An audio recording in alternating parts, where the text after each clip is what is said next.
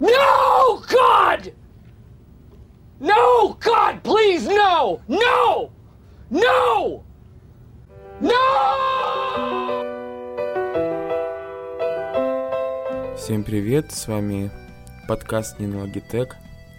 На этот раз это не основной, не номерной выпуск подкаста, а пятый спешл.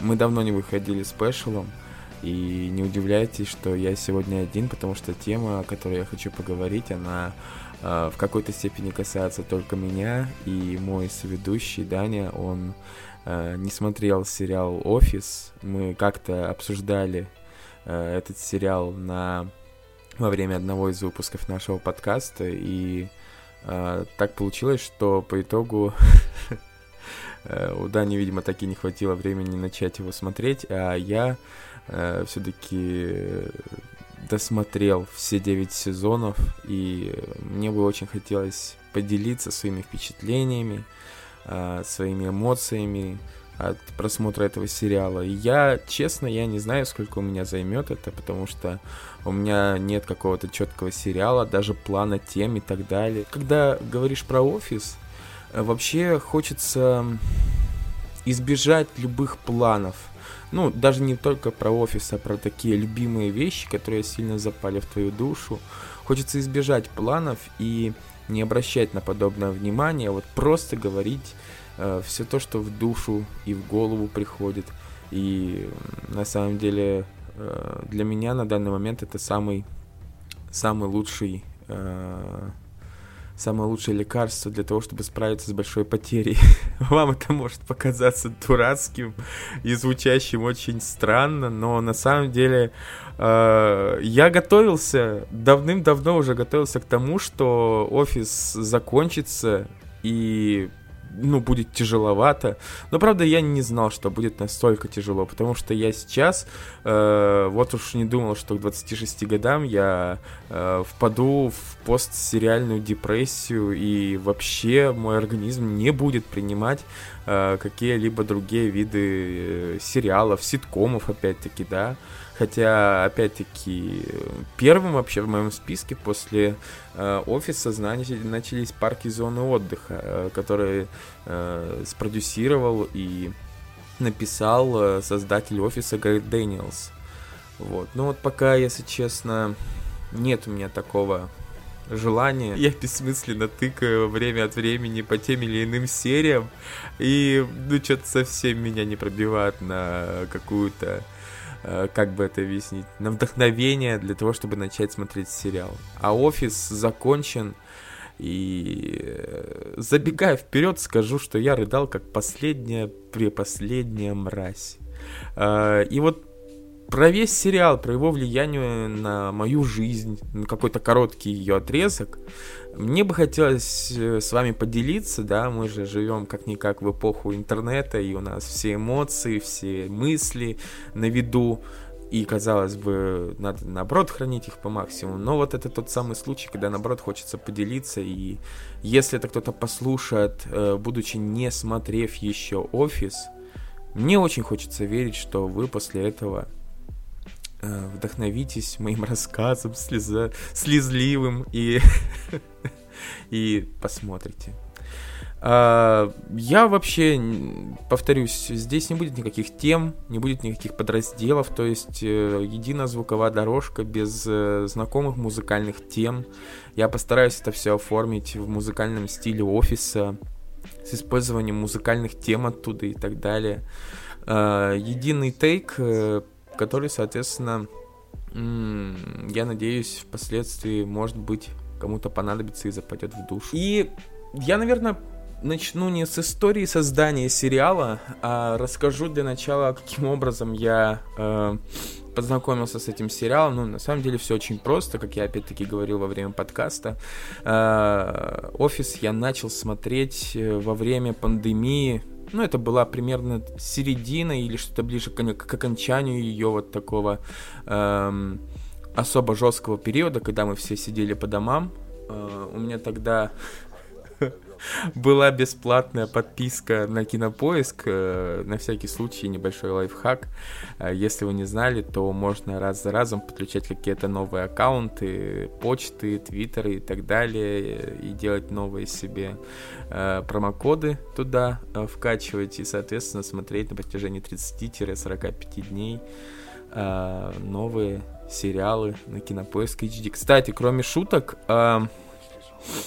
вы сейчас подумаете, что я пират, но мое пиратство, оно э, мне аукнулось уже, потому что, как бы это сказать, э, в один из моментов я просто запамятовал, что вместо стандартной подписки Кинопоиска за что-то в районе 200 рублей я подключил подписку Яндекс Плюса, ну, то есть э, активировал промокод на Яндекс Плюс. И подумал в какой-то момент, да что такое, ну спишется у меня там 180-200 с чем-то рублей, ничего ж страшного. И когда у меня э, списали 600 с лишним рублей, вот там была, конечно же, совершенно удивительная история, о которой мы, может быть, когда-нибудь поговорим, но позже, скажем так. Э, и я посчитал, что за все свои месяцы подобного вранья, скажем так, я отплатил сполна 600 с лишними рублями, при том, что я не пользуюсь ни Яндекс Музыкой, ни какими-то еще другими сервисами Яндекса, поэтому все эти 600 рублей, э, большая их часть улетели в трубу. Ну, допустим, я поддержал отечественного производителя. И на протяжении долгого времени я смотрел сериал там. Э, по двум причинам. Во-первых, потому что я мне очень понравился формат э, онлайн-просмотра без э, постоянного э, скачивания, загрузки памяти, которые так у меня загружены и так далее. Э, к тому же формат даже скачивания с Торрентов тоже был не самым лицеприятным, потому что, э, ну, в конце концов, это пиратство, мы его не поддерживаем, конечно же. Но, э, помимо этого, можно было бы сказать, ну, а как же онлайн-просмотр на, э, там, какой-нибудь xbet.com и так далее, но обилие рекламы, если честно, начинает немножко подбешивать, поэтому я думаю, я сделал правильно, что раз за разом обманывал систему кинопоиска и продлял себе подписку совершенно наглейшим образом. И, соответственно, вот, э, смотрел сериал на кинопоиске, но что самое главное, наверное, одна из причин, почему я оставался, и это просто попадание в цель, в десяточку, это озвучка. Я слышал э, озвучку э, официальную, частично в каких-то рекламных роликах, и она мне, естественно, совсем не запала в душу. А об озвучке от Кинопоиска, официальной озвучке от Кинопоиска, я от нее остался в полном восторге, э, потому что это озвучка Кубика в Кубе, но не просто обычные два голоса Руслана Габидулины и вместе с его партнершей, а, а это полноценный многоголосый перевод в числе людей, озвучивавших сериал, были и Миша Кшиштовский, и Петя Гланс, и много других знакомых, любимых голосов еще по Lost фильму и по другим озвучкам. Поэтому я человек, который сейчас старается смотреть фильмы, сериалы в дубляже с субтитрами, э, я все-таки склонил голову перед тем, насколько это был классный перевод, какая-то это была классная озвучка, и ну, собственно, решил не менять, и все 9 сезонов я отсмотрел именно так. Причем, я помню, по-моему, это был четвертый сезон, если мне не изменяет память, когда э, в озвучку добавились новые голоса, и ушло парочку старых, которые были в первом, втором и третьем. Я типа такой, а, нет, уши, кровь, а, бля, о, чё, не, а. Но на самом деле замена оказалась э, не хуже. И я, правда, правда, очень остался и доволен. Вот, собственно, три причины. Нежелание э, переходить на какие-то сторонние площадки с кучей рекламы, нежелание качать с торрентов, занимать себе память и пиратить. И одна из причин это озвучка. Несмотря на то, что мы сейчас привыкли хейтить э, русский дубляж, э, русскую озвучку, э, русскую локализацию, но правда, это одна из причин для меня была.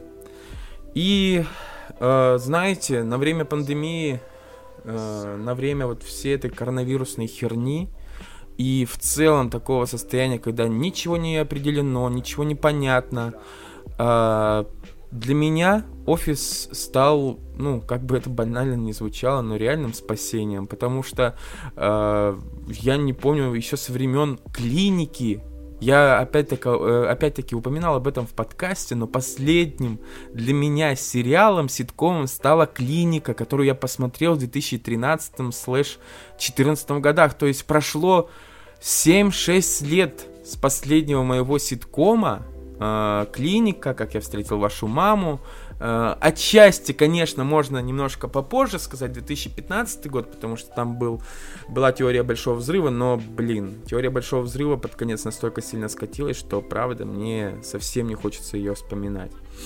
И вот я давно не было у меня таких моментов, чтобы я каждое утро начинал с короткой 20-минутной серии какого-то классного, крутого ситкома.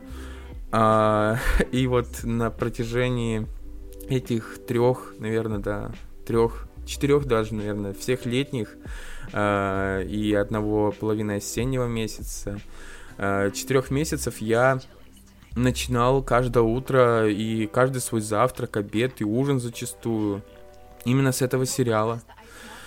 И честно, э, я понимаю, кстати, что вы скажете, что у меня просто-напросто какой-то синдром э, преследования и что мне кажется, но такое ощущение, что э, Chrome, мой Google Chrome, начал подкидывать гораздо чаще мне э, новости, твиты какие-то и прочее, связанное с офисом, гораздо раньше после того, гораздо чаще, точнее, после того, как я, соответственно, начал смотреть этот э, сериал и, блин, э, хочешь не хочешь, но, конечно же, поверишь, что какое-то большое око, ага, Суаурона, конечно же, или большой брат, время от времени наблюдает за тобой и такой, так, э, чек, он смотрит сериал «Офис», как насчет нативочки в виде рекламы нашего сериала.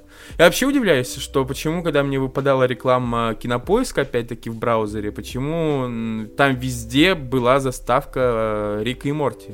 Мне нужен был офис, я люблю офис, я уже э, безумно люблю офис и не так сильно люблю э, Рика и Морти. Зачем я это сказал? Непонятно. Сериал стал настоящим спасением, и вот сразу же хочу сказать такую штуку. Наверное, много бы во мне не нашло такого отклика, э, по поводу этого сериала, если бы я никогда не был знаком с профессией, даже не с профессией, а просто с работой в офисе. Потому что сейчас э, сюрприз. Я работаю учителем, и это все-таки работа, которая отличается от офисной, нужно признать. Вот, и, соответственно, э, я работал в офисе до школы, совершенно недолго, это было примерно полгода, э, в офисе э, Центра помощи семье и детям, э, куда я приезжал каждый день, у меня было свое место за компьютером, я делал какие-то свои там э, дела.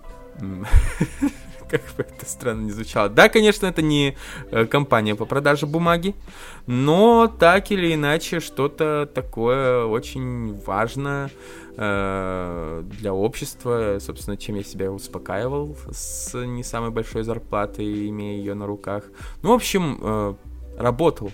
И я точно помню, как мы всяческими способами старались э, э, разгнать хандру с теми, кто работал там, всячески шутили или проводили какие-то долгие беседы и прочее. То есть реально жизнь в офисе, она все равно так или иначе, все те, кто работал там, найдут в сериале «Офис» очень много схожего. И поэтому я не думаю, что э, есть люди, которые, посмотрев офис, такие скажут, что? М?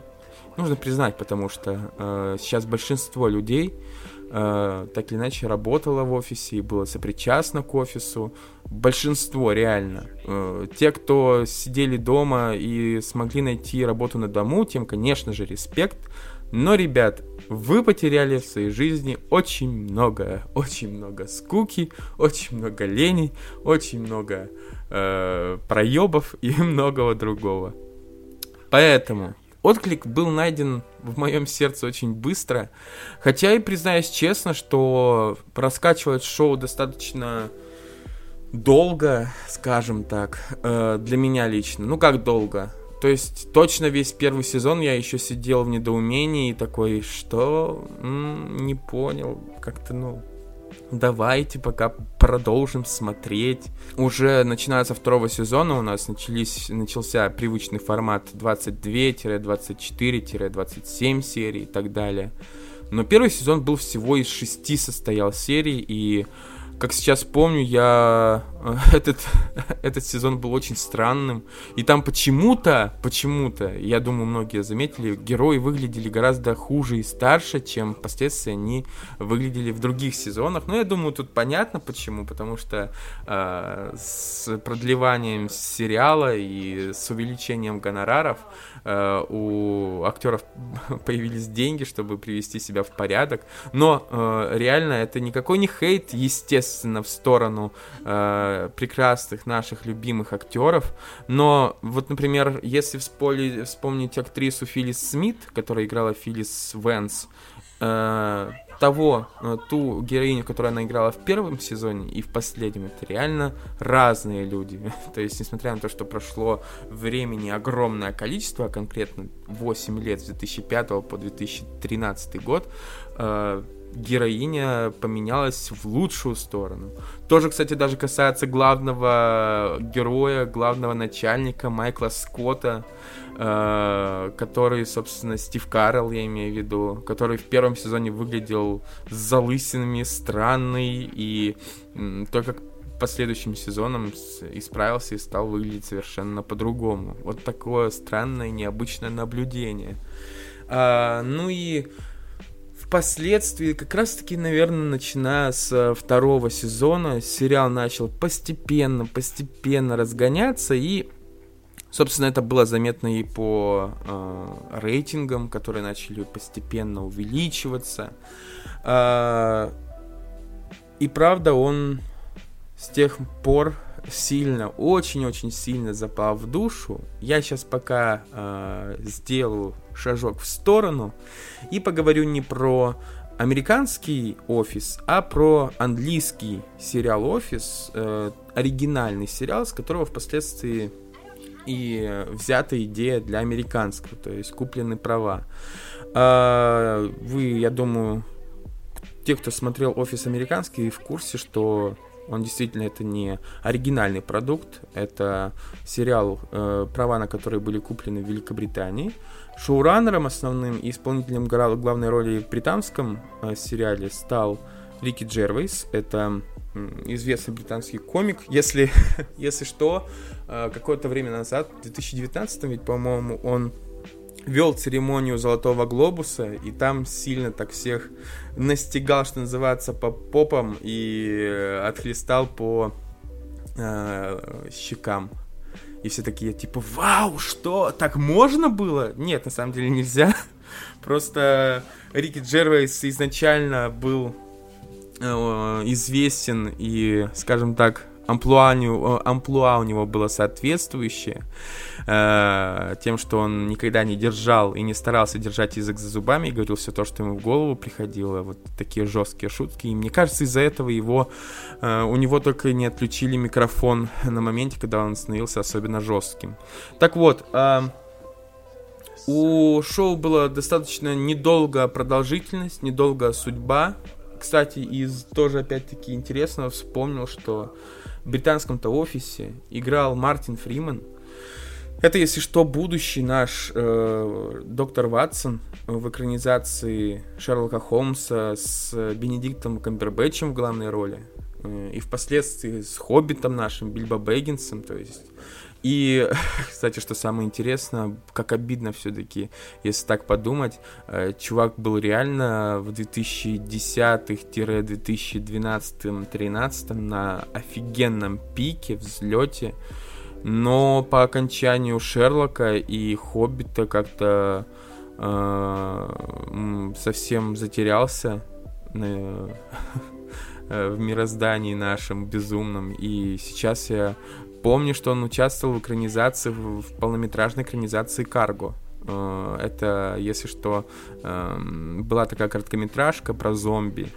Э, точнее, ну как про зомби? Про то, что отец идет э, с маленьким ребенком, видит, что понимает, что его укусил зомби, и для того, чтобы не съесть ребенка, он э, кладет его э, в переноску за спину, а перед собой просто вешает кусок мяса, по-моему, если мне не, не изменяет память. Э, и вот он все это время идет за куском мяса, уже будучи мертвым, а за его спиной живой младенец который все это время как бы вел себя спокойно, понимая, что, блин, с батьком-то что-то не в порядке, поэтому лучше сидеть молча.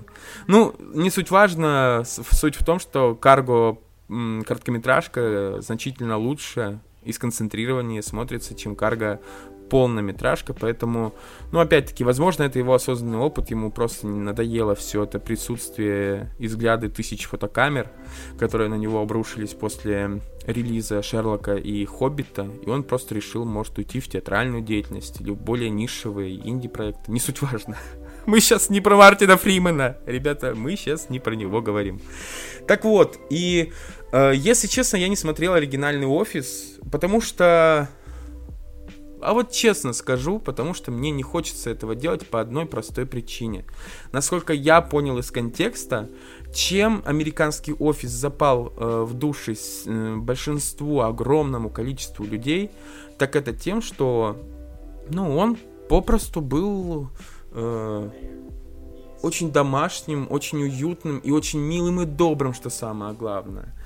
А британский э, офис, как ни крути, был намного более токсичным и даже мрачным по сравнению с американским со своим э, отпрыском, скажем так. Там был гораздо более жесткий юмор. Отношения между членами офиса, между работниками офиса нельзя было назвать настолько милыми и дружелюбными, и добрососедскими и так далее. А все было достаточно жестко и, по сути, взрывало... Скорее, сериал был призван скрывать язвы, нежели э, тебя теплым пледиком э, значит, окутывать и давать какаушку попить э, вкусную, горячую, с зефирками плавающими. Нет. То есть реально очень злая ирония. То есть, по сути, Рики Джервейс воплоти. То, какой у него был юмор, собственно, был и в офисе. И отчасти поэтому э, из-за жесткой сатиры на офисный планктон. Сериал завоевал такую аудиторию, потому что часть смотрели и думали, блин, да это ж мы, наш офис. Часть смотрели и думали, блин, так это ж мой знакомый, который работает в офисе. Они же точно такие же едкие, токсичные, фу, как и бяки, в общем, одним словом. И сериал нельзя назвать прям супер популярным на, на родине, но он большую популярность не искал другие, в других странах. И по сути шел всего два сезона и закончился на этом. Все, конец.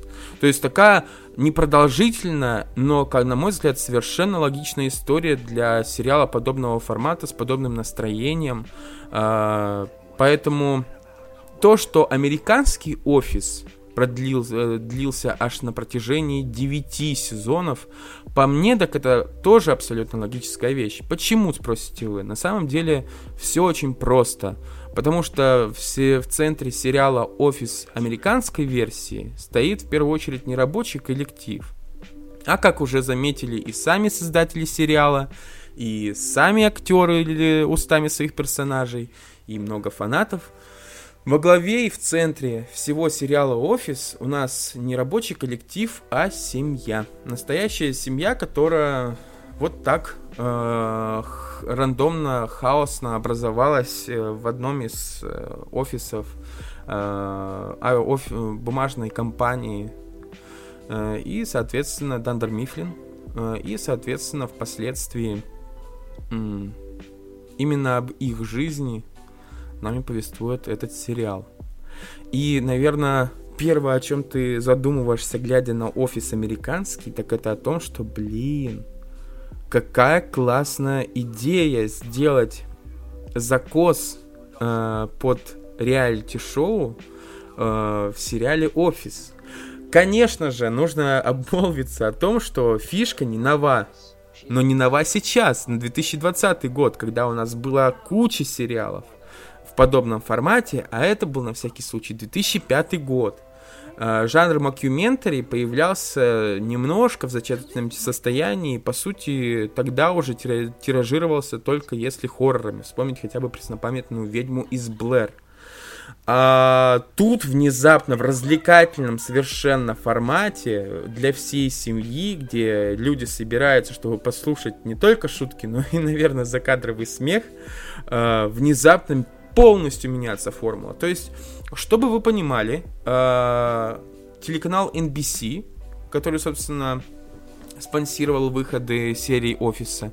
Это тот же самый телеканал, который ответственен за сериал «Друзья», сериал «Друзья», который, ну, как бы это сказать, э, я его не смотрел, но по тем отрывкам, которые я видел, это вот э, чистокровный э, сериал, это чистокровный сериал конца 90-х, начала нулевых, э, чистокровный ситком, одним словом, со всеми вытекающими, то, что действие происходит в паре локаций всего, то, что это, по сути, происходит все э, в кстати, не самых огромных декорациях, что всегда это не просто декорация, как обычно бывает, это просто сцена э, со стенами, с окнами и с прочим, но всю эту площадку окружали зрители, которые создавали живую реакцию, живой звук, э, живые эмоции, смех, э, аплодисменты и многое другое.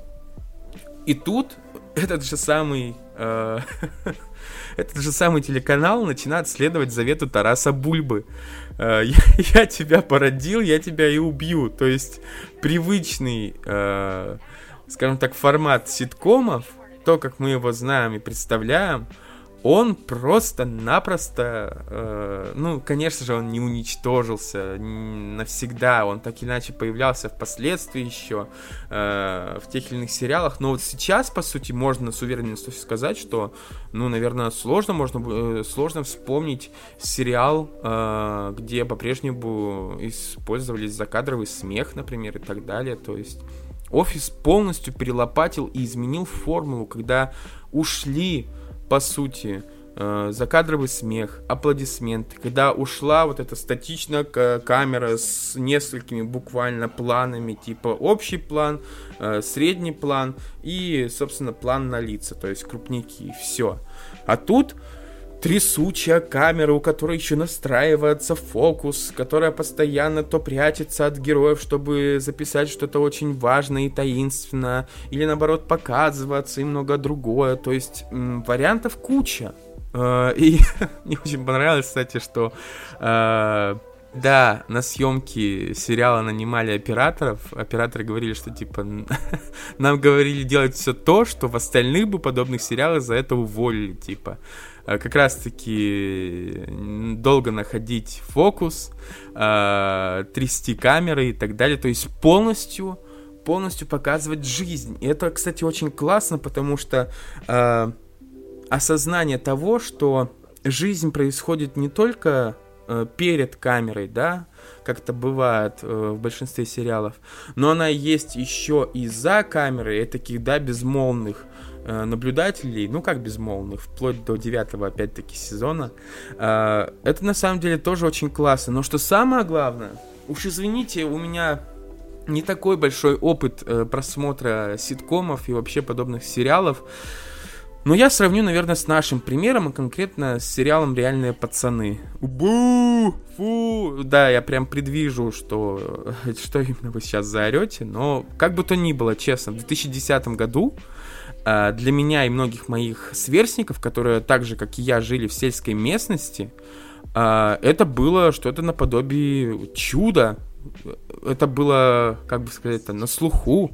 Это было э, очень попадало в нужные болевые точки вот этих крутых реальных пацанчиков, которые там размутят мутки на районе, э, тырят люки и прочее. То есть первые сезоны первый сезон, наверное, это реально очень классно сделанный сериал, э, максимально, максимально по возможному приближенный вот э, к реальному действию, к реальным, скажем так, к реальным реалиям, к реальным пацанам. Тавтология. Извините. Но так или иначе, это было реально круто.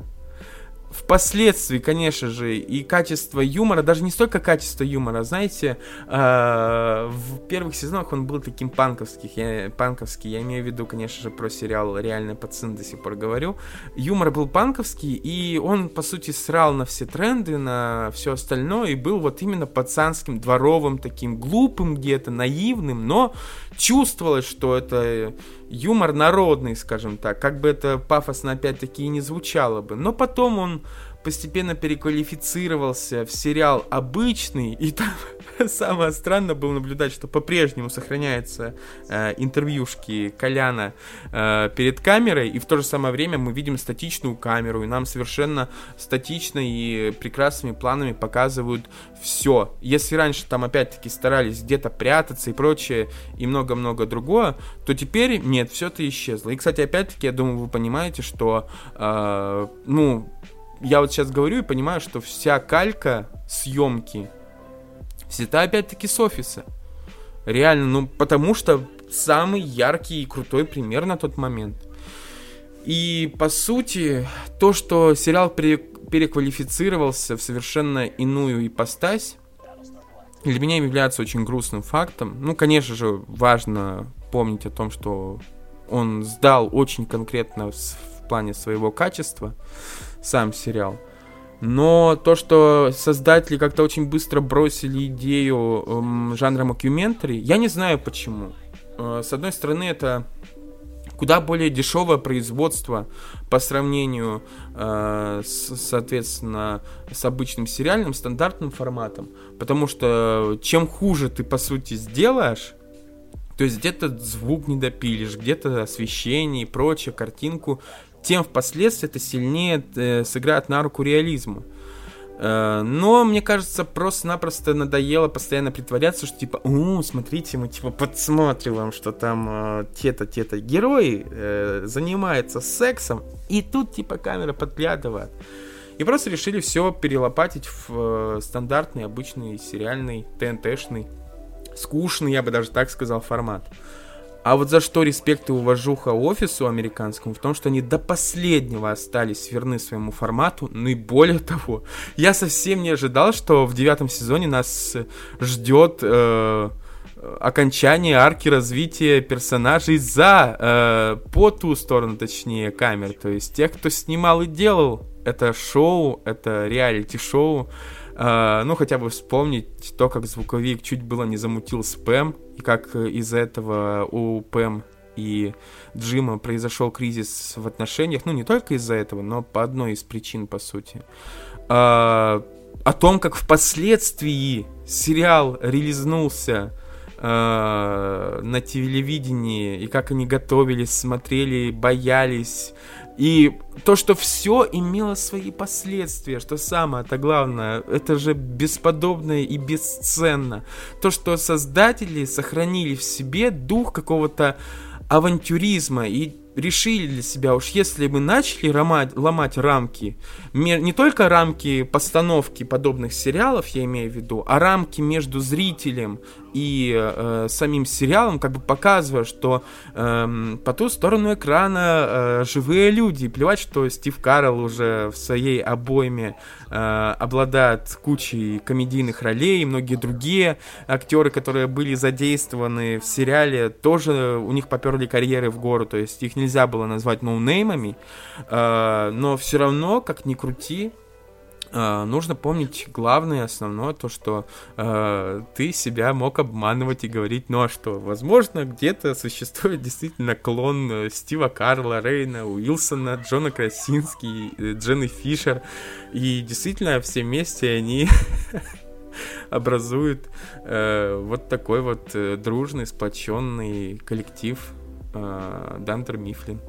И по итогу правда, полный респект создателям за то, что они смогли э, сохранить вот эту жизнь э, в кадре в самой, как бы максимально оставаясь приверженцами вот такой реальной, э, очень реалистичной, скажем так, постановки. Там, конечно же, можно было запалить моменты, когда они чересчур сильно, скажем так, присутствовали во всех сферах жизни. То есть, ну, ты понимаешь, что в реальном мире им бы никогда, никогда, никогда, никогда, никогда э, не соответственно, не сделали бы э, разрешение на съемку в том-то месте, в этом месте и так далее. Но так или иначе, мне кажется, что э, очень круто, что они это доделали, сделали. И, блин, я очень доволен. Реально классно. И переходя, собственно, к самому сериалу, я сейчас понимаю, что я даже не знаю, с чего начать. Потому что эмоций настолько много, и Э, приятных впечатлений тоже настолько много, что я пытаюсь за что-то ухватиться. Ну, наверное, начну с главного героя, по сути, с сердцевины этого сериала, с Майкла Скотта. И, наверное, от него веточками такими, отростками пойдут, э, пойдет моя речь об остальных героях сериала. И Майкл Скотт э, поначалу кажется блин, как типа такой персонаж вообще его терпят, э, его работники, он же сексист, он расист, он э, плохо шутит, он, ну по сути это такой э, кидалт, э, взрослый ребенок, э, который э, по-прежнему остается в своем мире каком-то, состоящем из его мечтаний, из грез, из дурацких шуток, из э, странных фетишей, э, невероятной любви к безделушкам и много-много другому. То есть с кучей минусов, даже не минусищей, огромных минусов, а с кучей маленьких-маленьких минусиков. Персонаж но когда мы постепенно его начинаем узнавать, мы понимаем, что на его стороне огромное количество плюсов находится. А, и мы постепенно узнаем о его жизни, что на самом деле он воспитывался а, матерью, которая а, вскоре, вскоре после развода с отцом Майкла начала жить с отчимом, и видимо, что у, ма, у молодого, у маленького, у юного Майкла Скотта это часто вызывало э, различные отторжения, скандалы, крики, истерики с его родными. И это оставило отпечаток на нем, и поэтому, наверное, он замкнулся отчасти в себе и вот сохранил вот этого безбашенного, порой дурного, но такого милого ребенка у себя в душе, э, что слов на самом деле никаких нет по этому поводу, только, как я думаю, вы уже услышали, только одни эмоции. Но самое главное, вот прям и в, э, во многих с многими персонажами есть такие моменты, когда представление о них меняется, вот правда. А, и у Майкла Скотта это было на теплоходе, когда они проводили, по-моему, в третьем сезоне одну из э, вечеринок офисных, где присутствовали все, где Пэм еще тогда встречалась со своим э, бывшим парнем. Уже спойлер, но так или иначе здесь их будет много. Э, Пэм встречалась со своим парнем и по итогу э, так получилось, что э, Джим, который был очень раздосадован тем фактом, что Пэм по-прежнему не с ним, он поделился своей болью с Майклом, а тот вместо того, чтобы это высмеять в привычной ему манере там, или как-то по-дурацки отреагировать, он оказался очень эмпатичным героем, который отреагировал самым нужным и самым должным образом – понял его боль и разделил с Джимом эту самую боль.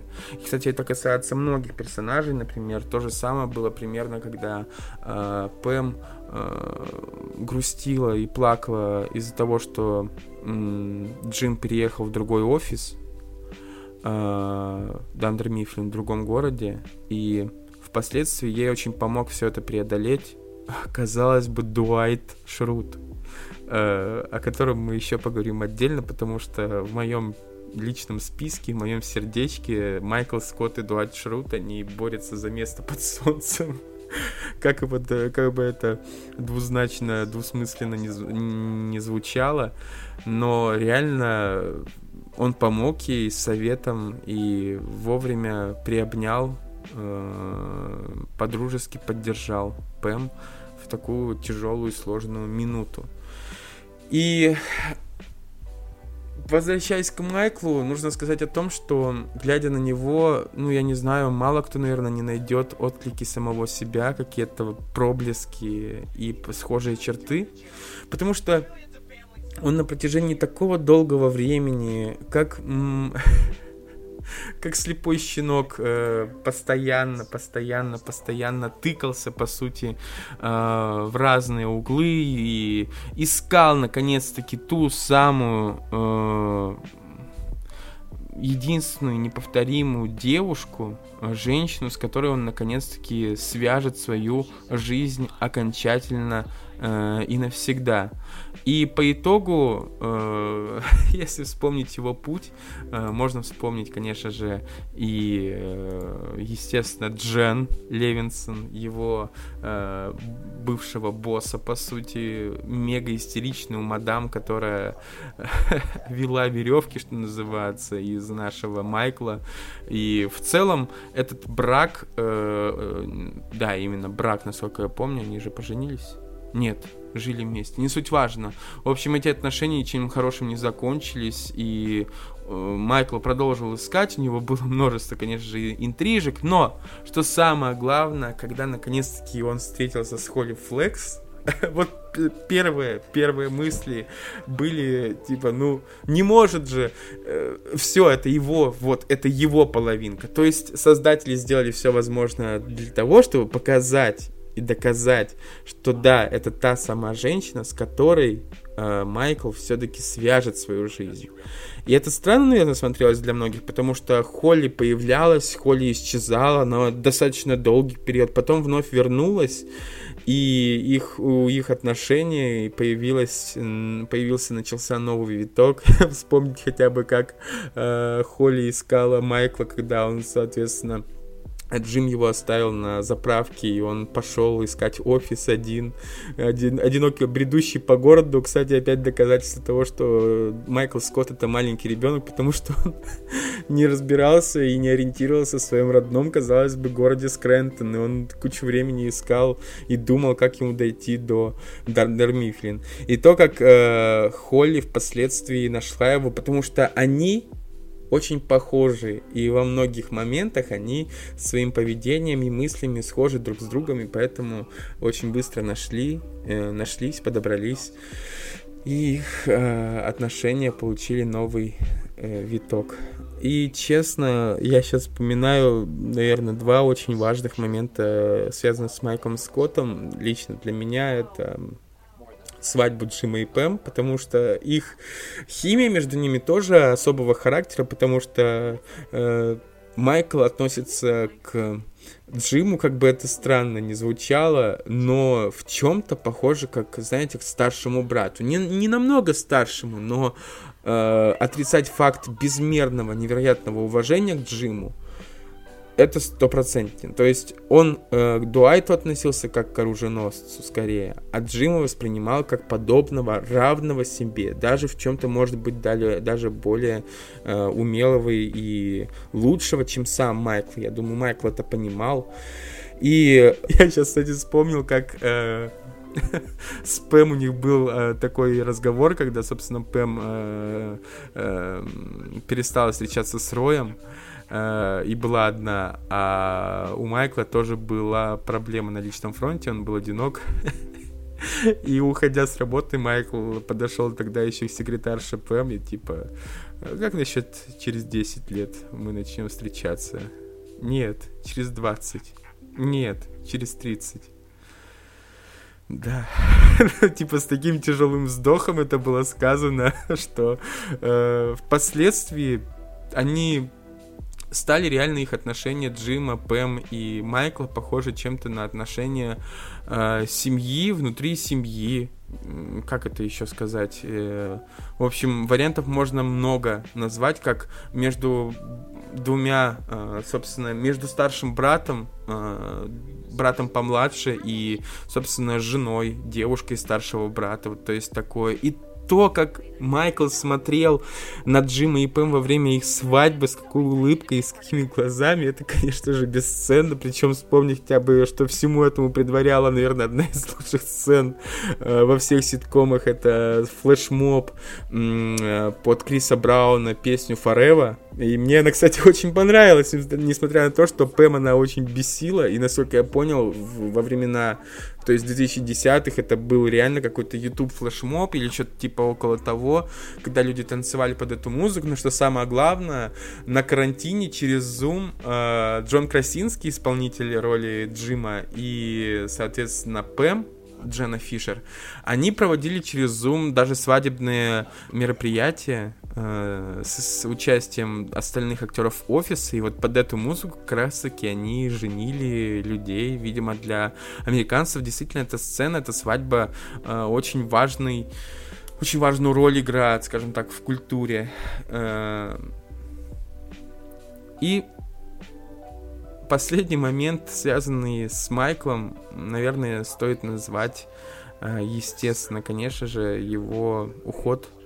И жаль, конечно, что за всем этим скрывалось просто-напросто э, желание продюсеров уменьшить, наверное, бюджет, потому что Стив Карлс к тому моменту стал очень востребованным актером и уже тогда получал за серию максимально по 175 тысяч долларов, насколько я помню.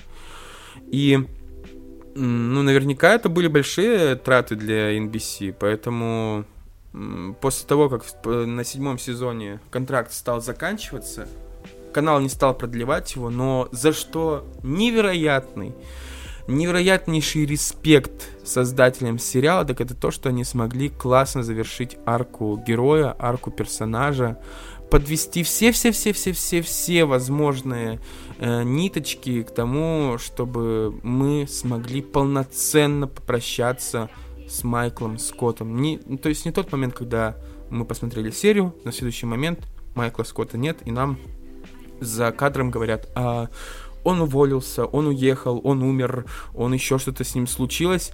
Это было полноценное прощание, которое занимало последнюю треть э, всего сериала. Я помню, я смотрел, я прямо меня трясло от осознавания того, что я сейчас попрощаюсь с Майклом Скоттом. Скорее всего, навсегда я его не увижу. Все, это сердце офиса, это его вот прям такой лучик, скажем так, несмотря на всю его дурашливость, он с каждым серией, с каждой серией, с каждым новым сезоном он становился все более любимым, более приятным. И вот но по итогу, увы и ах, мы расстались с Майклом Скоттом, и это было прекрасно, очень слезоточиво, но прекрасное прощание. а уж что говорить, когда я увидел истории с официального аккаунта офиса, что Майкл Скотт вернется э, в камео э, в девятом сезоне, я, наверное, еле-еле удержался, чтобы не пролистывать, не проматывать э, все эти, э, соответственно, э, все эти серии. И, кстати, поэтому, наверное, я э, так сильно не взлюбил актера, который пришел на роль э, босса после, э, соответственно, э, Майкла Скотта. Ой, господи, Стива Карла, конечно же. Я говорю сейчас про Уилла Феррелла. Вот честно, у меня внутри сложилась такая ненависть к нему. Типа, я считал, ты Блин, что ты здесь делаешь на самом деле? Ты здесь не нужен, пошел вон. и ничего не могу с собой поделать, мне неприятен актер этот. Если до этого мне было на него плевать, то теперь я правда не очень люблю его и недолюбливаю по причине того, что он пришел на замену Стива Карла. вот такая вот странная история. Вот. И... А, собственно, странно, да, я э, два, наверное, хайлайта сериала, вот э, это э, свадьба и прощания связаны так или иначе в какой-то степени только с Майклом Скоттом. Но, конечно же, дело не только в нем. Э, здесь хороши все герои, каждый по-своему. И что мне нравится, что мне нравится больше всего, это то, я, кстати, сейчас еще раз вспомнил, как Майкл прощается со своим офисом. А, как он смотрит на них, как он сдерживает слезы. И собирая их всех вместе опять в переговорку, и понимая, что он сегодня уже уедет от них и никогда больше, скорее всего, не увидит, он притворяется каким-то, каким-то стереотипным китайцем и начинает э, говорить с ужасным акцентом, прощаться с ним, типа «Привет, я пришел с вами попрощаться». И это на самом деле такой важный момент для героя, для персонажа, показать на самом деле, какую он любовь и привязанность испытывает к своим коллегам, и как ему тяжело и сложно прощаться на самом деле в этот момент со всеми своими э, коллегами, ну, это, наверное, очень важный эпизод. И когда в конце э, Джим приходит э, к Майклу и понимает, что на самом деле Майкл уедет сегодня. И в ответ на то, что Майкл предлагает ему попрощаться, э, Джим говорит, что нет, давайте типа попрощаемся завтра, как мы собирались с вами на нашем совместном ужине и соглашаем. То есть, по сути, это вот такая фраза, да, типа, я не говорю вам прощай, я говорю вам до свидания, но вот притворенно в большей степени совершенно в ином смысле, в совершенно другом ключе. И когда они напоследок жмут друг другу руки, это ну, большое восхищение, как мне кажется, не только и не столько эм, персонажа, то есть Джим выражает э, уважение э, персонажу Майкла Скотта, сколько сам Джон Красинский прощается с, со своим коллегой и наверняка человеком, который стал ему очень близок, э, он прощается со Стивом Карлом. То есть переплетение, полное переплетение реальных э, актеров и вымышленных героев воедино в одну вот такую единую связочку. Ой, расчувствовался. Э, кстати, если вспомнить, опять-таки, э, было очень классно наблюдать за тем, как э, между героями постоянно связь не просто на протяжении серии, а на протяжении сезонов даже прослеживается. То есть вспомнить, например, то, что Тоби был же влюблен и наверняка оставался какое-то время влюблен в Пэм, и впоследствии впоследствии. Спустя долгое время он пишет отрицательную характеристику на Джима, которая ему в этот момент очень надобилась, просто потому что он хочет, чтобы Пэм бросила Джима или любыми способами повлиять э, на их отношения, например. Мне, э, кстати, очень нравится еще момент, э, очень важный, то, насколько прекрасные друзья Джим и Дуайт. Это казалось бы странно, потому что они постоянно, постоянно соревнуются, постоянно прикалываются друг над другом, но. Э, куча приколов от Джима было, то есть всяких, начиная от э, стола, сделанных из, из оберточной подарочной бумаги, то есть когда все развалилось и э, Дуайт упал вместе с развалившимся стулом и так далее, и заканчивая куда более другими прошаренными приколами, но мне очень нравится одна из рождественских серий Офиса, которую снимал как раз-таки Рейн Уилсон. И, видимо, его главным условием был не гонорар, а возможность отомстить Джиму э, возможность отомстить э, герою Джима от Дуайта, как, вот за все эти страдания, что терпел Дуайт на протяжении такого долгого времени. Э, этот момент, э, когда Джим опасливо выходит из офиса и видит, что весь офис окружен снеговиками, и, скорее всего, в одном из них прячется Дуайт, который сейчас с бешеными криками вылезет из этого снеговика и начнет пуляться э, снежками, как он э, боязливо, трясясь и так далее, э, идет к машине, паникуя и крича. Ой, я честно Сложно представить, с каким смехом и удовольствием снимали это сами актеры, но мне сложно представить, какое удовольствие за своего и радость за своего персонажа в этот момент использовал, испытывал сам Рейн Уилсон, который в этот момент на самом деле был не в снеговике, а наверху наблюдал, типа, э, его принцип, что, типа, все, он уже и так напугал Джима, он сам по себе, он, он дальше все Джим сделает для себя сам, сам себя напугает и так далее, и так далее, и тому подобное. И в впоследствии наблюдать за тем, как они поддерживают друг друга. Как, например, э, Дуайт должен был стать... Э, один, одним, одной из важных шишек в новообразовавшейся компании, э, в директоре э, физического магазина, скажем так, не через сайт продавать, не через телефон, а вот именно реального магазина. А потом оказалось, что это все подстава, и как Джим его, собственно, вытаскивал и уговаривал, и предупреждал о том, что все это подстава и прочее. И как по итогу у Дуайт, возвращаясь в офис, будучи полностью разбитым, э, классно замечать, что он проходит мимо, его спрашивают, как все, ты же у нас герой, победил и так далее. Дуайт мрачный, а Джим делает все возможное, чтобы оградить его от всех этих э, треволнений и лишних вопросов. Это реально классная дружба, и видно, что насколько они на самом деле прикипели друг к другу. Вот. Особенно момент, когда Дуайта сделали директором офиса в конце концов, в последнем сезоне. Э, и то, как он сгоняет э, с места присуседившегося, скажем так, на тот момент э, Кларка, который заменял Джима. Э, типа, это место для друзей директора. Очень классно. Очень западает в душу. Э, и кого не возьми, здесь все герои прекрасны, честно. Вспомнить опять-таки, ну, куда без него, да?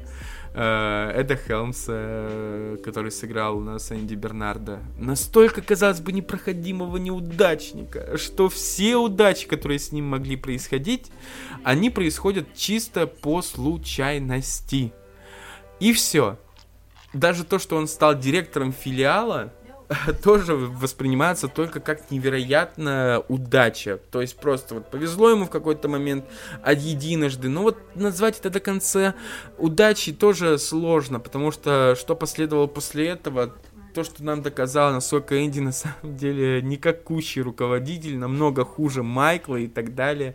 Э, то есть печально с одной стороны, но с другой стороны, несмотря на то, что в нем есть, конечно же, тоже много негатива, вот этих минусиков и прочего, но вот момент, например, когда он э, делает прекрасную характеристику э, для Нелли, которая хочет взять ребенка из детдома, потому что своего э, родить у нее нет возможности, она постоянно терпит неудачи на личном фронте, и как он ей, несмотря на прошлые обиды, то, как э, Нелли его, по сути, выгнала с кресла, заняла самовольно э, это самое кресло и оставила Энди Бернарда с носом, и как он, забыв, по сути, про все это, пишет ей прекрасную характеристику, это тоже очень важная характеристика для персонажа.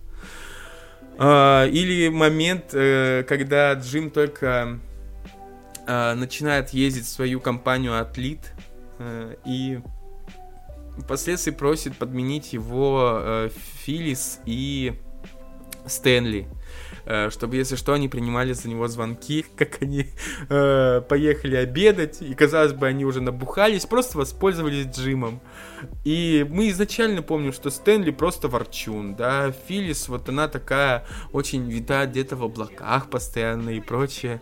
Казалось бы, все они вот так очень э, едко под э, ковырнули Джима и обманули в чем-то его. И наблюдать за тем, как впоследствии впоследствии они оказывается, что они все это время притворялись и говорят, что типа, ну ты же такой прекрасный и милый, Джим, мы, конечно же, тебе поможем. Это очередное доказательство, насколько крепкий, сплоченный коллектив офиса и насколько там классные взаимоотношения сложились между всеми работниками. И кого не возьми, э, невероятно сложные токсичные отношения между Келли и Райаном, которые, казалось бы, вообще не должны существовать и должны были давно закончиться, но уже действительно, если люди так э, сформированы, то даже несмотря на весь негатив в их отношениях, их будет притягивать друг к другу. Ведь не забываем, что в девятом сезоне Райан бросил своего ребенка, и вместе с Келли они э, ушли во свояси. Это тоже, кстати, очень интересный психотип, потому что у Келли был прекрасный парень мечта, казалось бы, красавец, классная работа и так далее. Но, видимо, э, необходимость э, и потребность в каком-то такой, в какой-то перчинке превалировала всегда в ней, и поэтому она раз за разом возвращалась к Райану, прощала его и вновь вернулась, по сути, несмотря на все его обманы, измены и многое другое. А уж что говорить про Анджелу, про отношения Анджелы, например, и Дуайта, э, то насколько щепетильной была Анджела и, и странно вообще, что такие два, казалось бы, опять-таки противоположных человека подобрались друг к другу.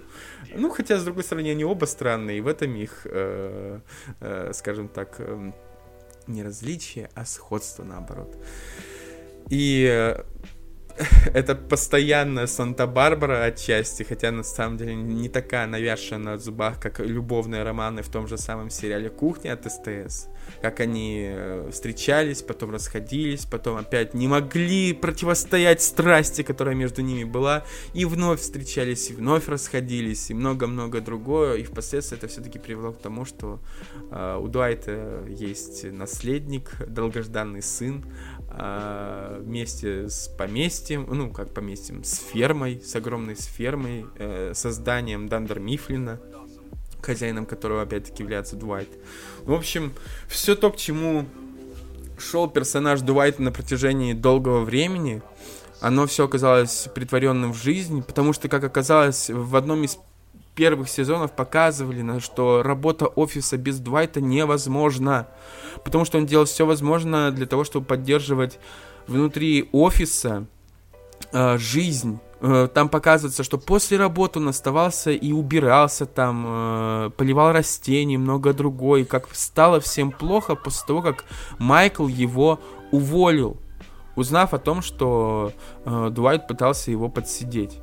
Э, и, казалось бы, такой странный Двайт со своими, опять-таки, проблемами, с загонами и тараканами, он полностью заслушивает всего того, что с ним случилось, э, потому что...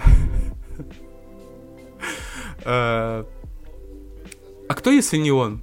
настолько целеустремленный и сильный, настолько уверенный в себе. Да, странный, но это проговариваться, и понятно, что очень большое влияние на Двайта имела его семья э, Шрутов, вот это из Германии, э, со всеми своими странными праздниками, обрядами, жизнью на ферме, полутаинственной какой-то и прочее.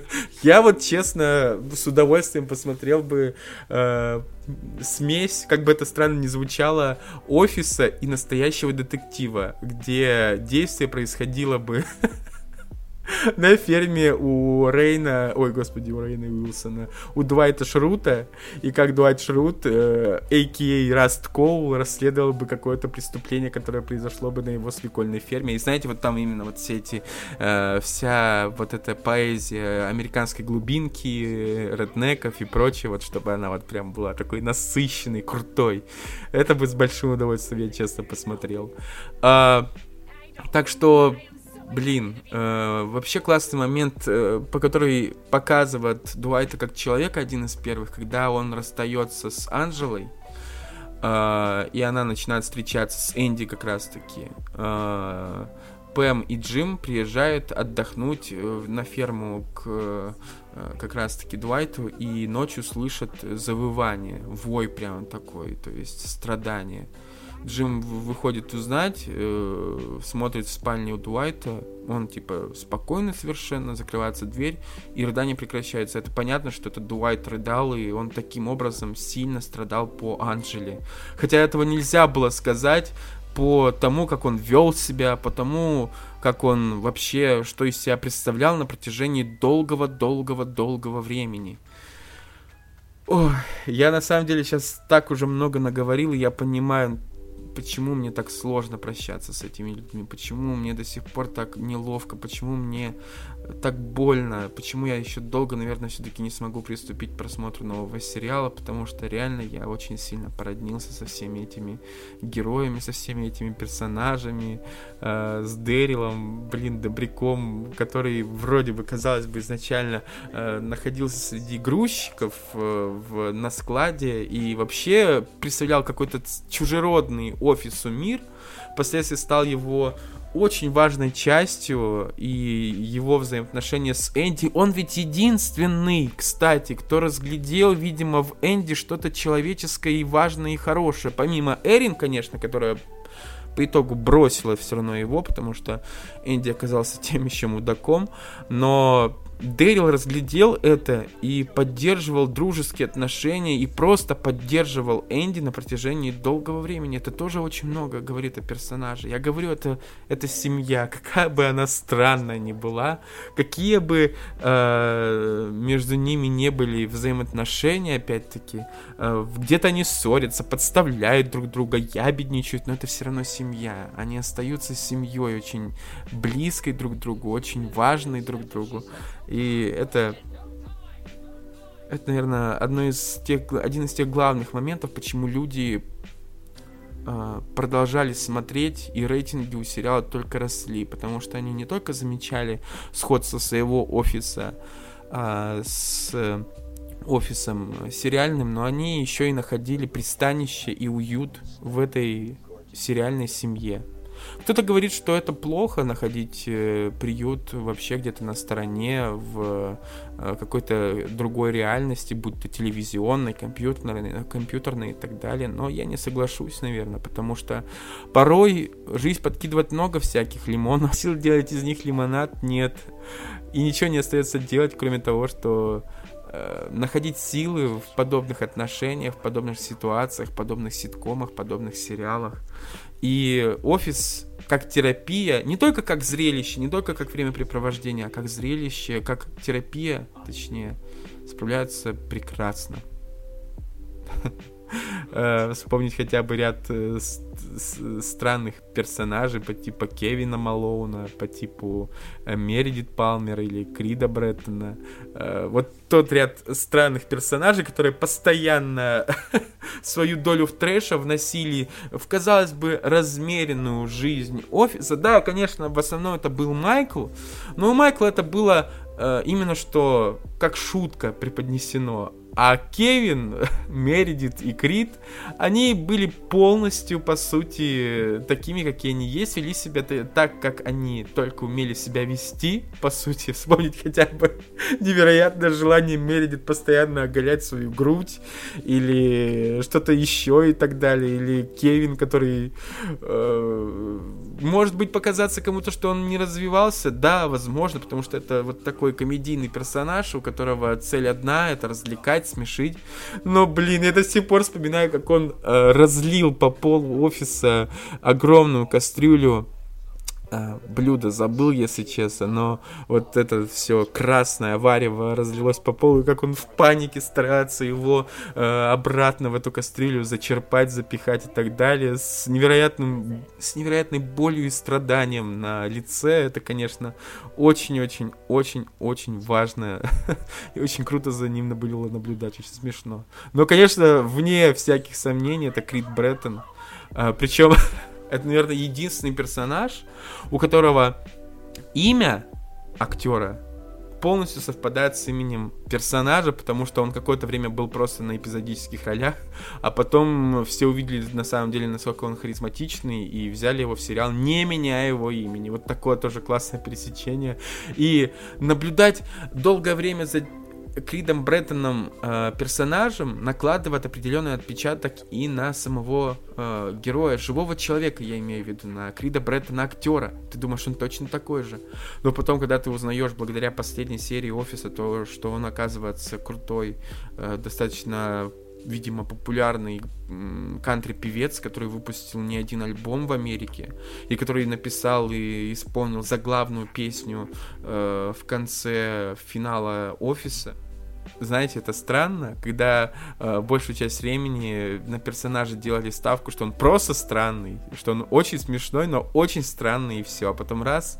И он по-прежнему остается странным, но по сути добавляет сердечности всего сериала и служит отличным завершением э, для всего девятисезонного, огромного, длинного, длинного, длинного путешествия, с которым от которого я, видимо, теперь еще долго не смогу отойти и прийти в себя, как бы это странно не звучало.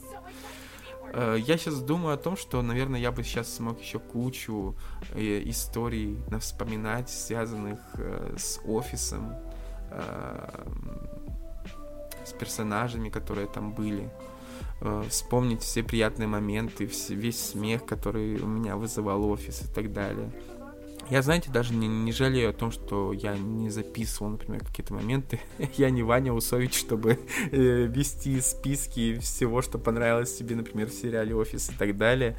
Э, я постарался вспомнить все то, что было для меня э, важным, то, что меня задевало, западало в душу. И, кстати, не раз задумываешься о том, что, блин, глядя на этот сериал, Э, что, блин, это же способен снять в том числе даже я со своими там друзьями, например. Сейчас развитие техники позволяет все это снять на обычный телефон, даже без особых каких-то микрофонов и так далее, техники крутой и прочее. Заснять, например, э, жизнь своей работы, да, где ты работаешь, и смонтировать ее так, чтобы это походило на сериал «Офис», да, вообще легче легкого, по сути, ничего такого в этом нет. Я, что самое интересное, э, начал так, сказал себе, дал зарок, так, поменьше эконье, мэконье, будь спокойным, будь рассудительным, чтобы у тебя э, голос был приятным по максимуму вообще из возможного и так далее. В общем, будь крутышом во время записи подкаста. Старался, правда. Эм, но что-то потом эмоции начали превалировать над разумом, и понеслась, понеслась, понеслась, начал что-то орать, э, рыдать и прочее. Э, наверное, завершая для себя свою личную эпопею, связанную с сериалом «Офис», э, хочется сказать следующее, то, что то, чему, собственно, научил меня этот сериал, хотя это и странно говорить, как будто бы на уроке литературы присутствуем, да, сейчас, как сказала правильно Пэм, сериал говорит об одном. О том, что в прозе жизни может быть очень много красивого. Чего порой мы не замечаем и не придаем значения, но э, нужно давать должное тому, что с нами происходит в обыденной жизни. И понимать о том, что насколько это важно для нас может быть спустя время. Вы же часто ловили себя на мысли о том, что то, что сейчас происходит, э, потом, спустя 2, 3, 4, 5 э, лет э, будет отзываться совершенно иными чувствами в вашем мозге, в ваших воспоминаниях. Вы будете вспоминать об этом с улыбкой, с радостью. Вот это и есть та самая проза жизни. Я тоже буду вспоминать э, о сериале «Офис» с большой теплотой. И наверняка не раз еще вернусь к этому сериалу, к его рождественским эпизодам в точности. Не знаю, у кого как. У кого, может быть, э, симпсоновские рождественские эпизоды. У кого-то, может быть, э, хэллоуинские эпизоды тоже Симпсонов на Хэллоуин. А у меня будут рождественские и хэллоуинские эпизоды офиса, например, вот по таким праздникам. Потому что они были самыми милыми и самыми домашними и уютными, какаушными. И в конце э, хочется, наверное, сказать главное. Хочется сказать э, любимому сериалу. Как бы это сложно не было, но прощай. Прощай, дорогой друг, который дал мне очень много. Дал мне освободиться от э, грузных и мрачных мыслей. Дал мне вздохнуть полной грудью и начать смеяться впервые за долгое время после того, как я не мог найти поводов для смеха в своей жизни. А, дал мне вообще по-другому ощутить себя по сравнению с тем, что было на протяжении последнего долгого времени, и ответил на какие-то вопросы внутри, внутренние, я, мне задавался. За все, за все, за все это спасибо. Я рад, что у тебя не будет продолжения, как бы это, может быть, мрачно не звучало. Э, наверное, наоборот, я должен был сказать, я надеюсь на то, что мы рано или поздно встретимся. Как это говорится? Нет. А, мы попрощаемся в наш, во время нашего обеда завтра. Но нет. Э, я вот, э, честно, может быть, уже обдумал, кстати, это, если бы создатель запилили какой-то один специальный часовой, например, эпизод спустя там энное количество времени после премьеры, точнее завершения сериала, вот на это я согласен, например, да, где Майкл Скотт будет э, участвовать гораздо больше времени, чем предполагалось, например, да, да, и будет полноценным героем, и не как в последней серии девятого сезона, то, что он появился в совокупности, может, минут на пять. И все. Хотелось бы все-таки наблюдать и узнать о нем больше, да, как у него, как вообще у них сложилась впоследствии жизнь. Э, это как оказалось, сейчас очень важ, важно для меня осознавать, что у ПМС Джим все хорошо с детьми, что э, Тоби все-таки нашел свою любовь и перестал быть таким одиноким и ненужным, и стал, может быть, даже менее э, ну, занудным, несмотря на все. Э, то, что какую империю построил по итогу Дуайт э, вместе с Анжелой.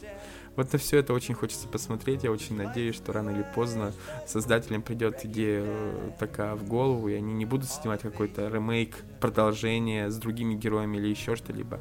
А спустя время порадуют таких странных фанатов, как я, э, и дадут им возможность еще раз прикоснуться к любимым героям, к их жизни и вновь испытать все те эмоции, которые они давали мне испытывать на протяжении последних четырех, трех-четырех месяцев. Спасибо тебе большое еще раз. И прощай, мой дорогой друг. You're the only face I need.